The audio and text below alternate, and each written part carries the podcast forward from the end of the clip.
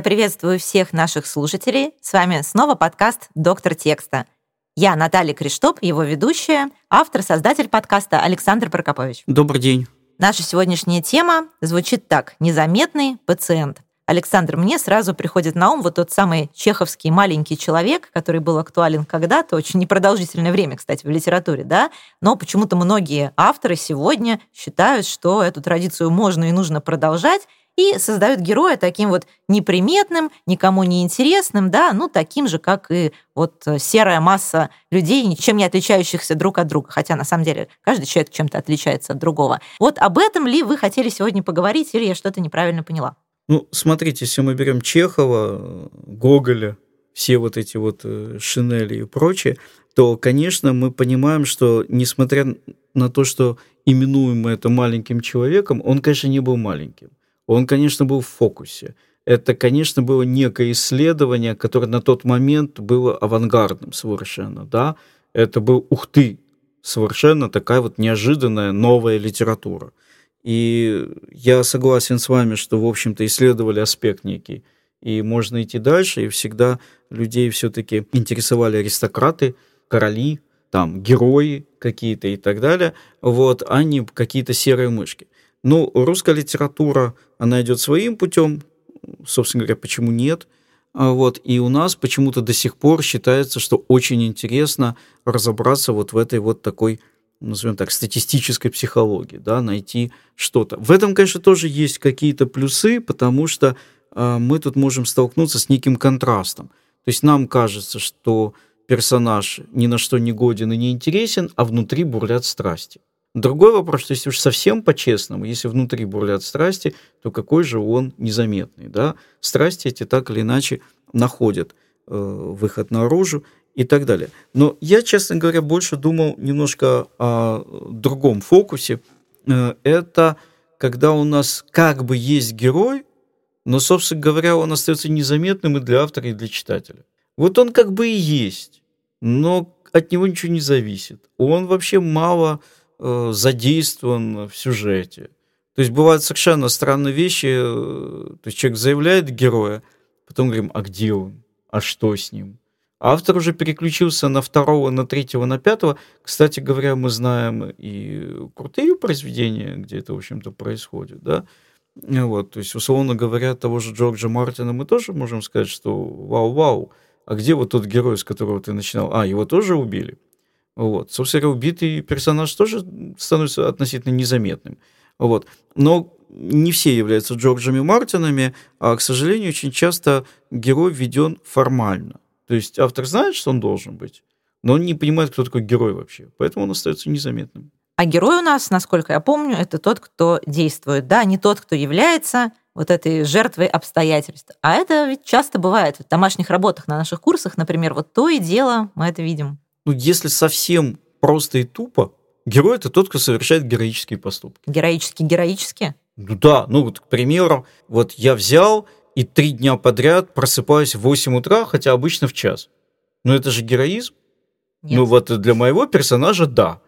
Ну, то есть тут вопрос же как? Это же авторская история. Как вы преподнесете? Вы можете преподнести как героический поступок, любой поступок, который выбивается за рамки нормы. Ну, а в вашем вот подъеме в 8 утра просто читать будет неинтересно. Как не преподнеси? Ну, я могу просто сыграть даже на методике пробуждения. Это будет уже интересно читать. Да, то есть, э, начиная от того, что он, допустим, к 8 утра заказывает себе девочек по вызову, и ему приходится вставать, заканчивая тем, что он сооружает какое-нибудь там технологическое э, чудо, которое там обливает его водой, бьет током и так далее, и он опять-таки вынужден вставать. То есть была бы фантазия включена. То есть всегда это можно сделать, всегда это можно решить. И, конечно, геройство — это не обязательно смертельная сеча какая-нибудь и так далее. Вынести мусор при нужном авторском изложении, при правильном подходе, если подвешены все оружия, да, то есть человек, допустим, был адептом церкви не выноса мусора. Ну, может быть такое, может же быть в теории такое. И тут нарушив все каноны своей церкви, все-таки взял и вынес мусор, а его предали анафеме за это. И это очень тяжело. Но он решил, что вот чистота, гигиена важнее любой религии. Мне прям более реалистичный пример приходит в голову. На улице война или апокалипсис, а он вот так любит жену и так не хочет с ней ссориться, что на ее просьбу вынести мусор все-таки соглашается и, рискуя жизнью, идет к помойке с этим своим пакетом. Вот, собственно говоря, о чем мы и хотели поговорить. О том, что война войной, а мусор надо выносить. Вот. И книги надо писать. Вне зависимости ни от чего. То есть бывает такое, что действительно наши герои не совершают никаких героических поступков, причем, да, то, о чем мы вам сейчас рассказали, в самом широком смысле героические. Более того, иногда автор просто даже делает их действительно наблюдателями. Ладно еще объектом, вокруг которого, э, с которым что-то случилось, но еще больше, что он просто наблюдает нам и рассказывает, а в чем тут проблема. Проблема в том, что читатель себя никогда с таким героем ассоциировать не будет. Это просто рассказчик, да, Рассказчик это, конечно, никогда не главный герой. Ну, рассказывает, ну хорошо, потом кто-то другой рассказывает. То есть, если нет, если нет этой вовлеченности, то нет э, и никакой эмоциональной связи с читателем. И это большая потеря. Конечно, не только герой обеспечивает эмоциональную связь с читателем, бывает и по-другому. Но герой это одна из самых таких распространенных технологий, одна из самых работающих. Александр, может быть, все-таки есть какие-то исключительные случаи, когда герой не так уж важен и нужен, а важен и нужен, например, мир или что-то еще?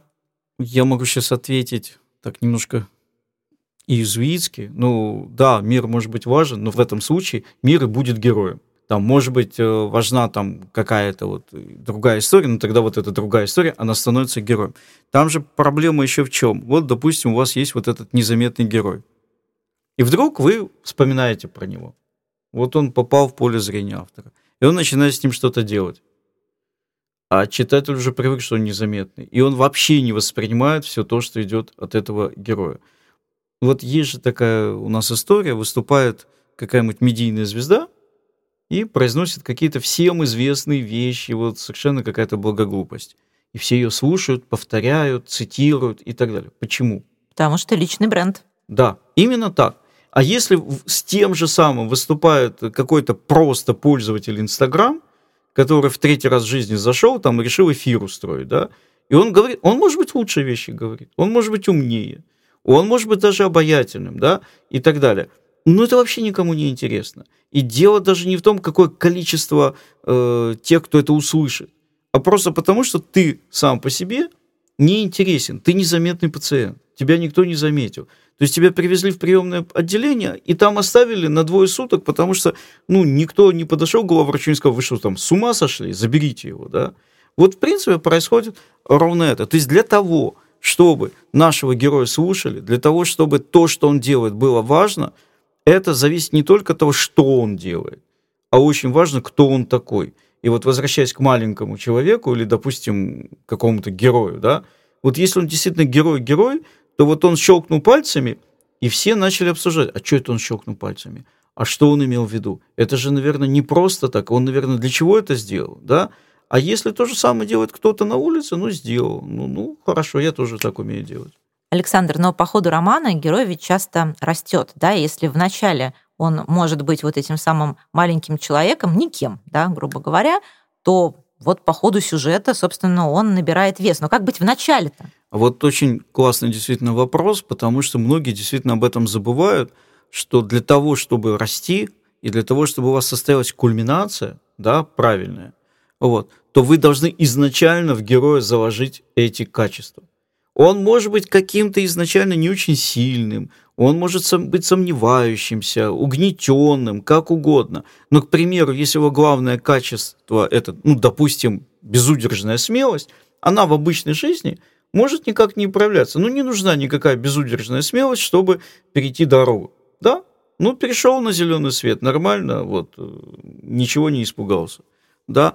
Но вы должны это качество заложить. И вот тут уже включается, наверное, ремесло, в том числе писателя, как заявить это качество, при том, что у вас главные конфликты только впереди. То есть вы должны как-то придумать какие-то обстоятельства, которые на низком совершенно старте, там, да, вот на этом еще не феерическом уровне, но все равно заявят вашего героя.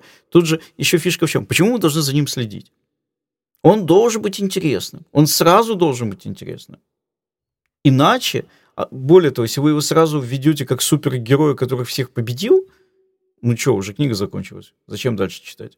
То есть вы должны заинтересовать. И, конечно же, одно из тех вещей, которые вы интересуете, это то самое его уникальное качество, которое сработает э, в финале. Вот у нас, к примеру, э, на студии нашей последней мы обсуждали э, книгу Галины Тибиловой, где главный герой такой э, хозяин болот, болотный, вот, который отличается от всех своих собратьев, что у него вообще нет никаких магических свойств. Вот вообще нет. Кто-то там из них может водами как-то управлять, кто-то растениями, кто-то погодой. А вот он такой бедняжка, не умеет вообще ничего. Единственное совершенно бесполезное качество – это то, что он может становиться невидимым. Но от этого он не становится каким-то продвинутым, его все гоняют, его семья выгнала, он там пытается какое-то болото сделать своим, и все его прогоняют. И только когда он доходит э, до будущего расположения Санкт-Петербурга, э, к этому болоту, то вот, собственно говоря, тут никаких водяных, никаких болотных нет, и он становится хозяином этого болота. Но вот его качество, почему мы за ним следим и так далее, что он умеет быть невидимым, и мы понимаем, что дальше это как-то проявится. В ключевой сцене вот эта вроде бы бесполезная вещь совокупно с его качествами, ну, скажем так, для болотного это не очень, но тем не менее человеческими качествами, там, смелостью, способностью к самопожертвованию, умению дружить и так далее, все это вместе сыграет и сделает его действительно героем. Но изначально вот вам пример. Вроде бы у него ничего героического нет, но мы все-таки добавляем какую-то изюминку, а вот умеет становиться невидимым. Все-таки мы сразу интригуем читателя. Читатель понимает, дальше что-то будет. Хорошо, допустим, никаким герой может быть, да, но все-таки с какой-то изюминкой, да, с каким-то вот этим уникальным своим качеством. А неприятным он может быть. Я вот, знаете, когда конкурс судила один в прошлом году, прям была очень удивлена. Каждый второй текст, вот в нем герой крайне неприятный, слабый человек. И вот, честно говоря, мне прям дальше читать не хотелось. Мне не кажется это правильным. То есть, с одной стороны, мы же понимаем, автор может как угодно. Ну, конечно. Да? Поэтому, конечно, мы не можем говорить, что так нельзя. С точки зрения читателя, мне кажется, ваша реакция абсолютно э, адекватная и абсолютно нормальная, потому что почему я должен э, следить? То есть мне сказали, это злодей, это подонок, да, мне не интересно, осуществит он свое злодейство или нет. То есть мне в любом случае осуществит, ну, мы этого от него и ждали. Не осуществит, ну, как-то разве что играться в торжество справедливости, ну, как-то тоже это не, не очень привлекает.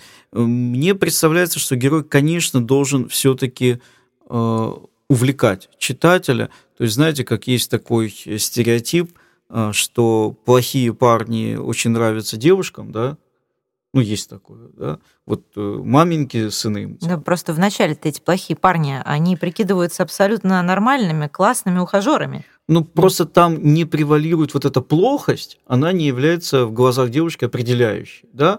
То есть определяющей там может быть там некая брутальность, некая там вот сила, решительность и так далее. Да, вот эти вот вещи. А то, что он еще и, скажем так, э, подонок, ну это может выявиться потом, а может и вообще не оказаться. Эти он может просто вот таким вот да, не очень э, послушным, не очень правильным и так далее. То есть мне кажется, конечно, герой все-таки э, должен привлекать, хотя, хотя Э, тот факт, что, допустим, есть огромное количество поклонников э, скорее лектора Ганнибала, чем э, его антагониста, да, то есть скорее народ следит за маньяком, нежели за детективом, который его разыскивает, побеждает и так далее.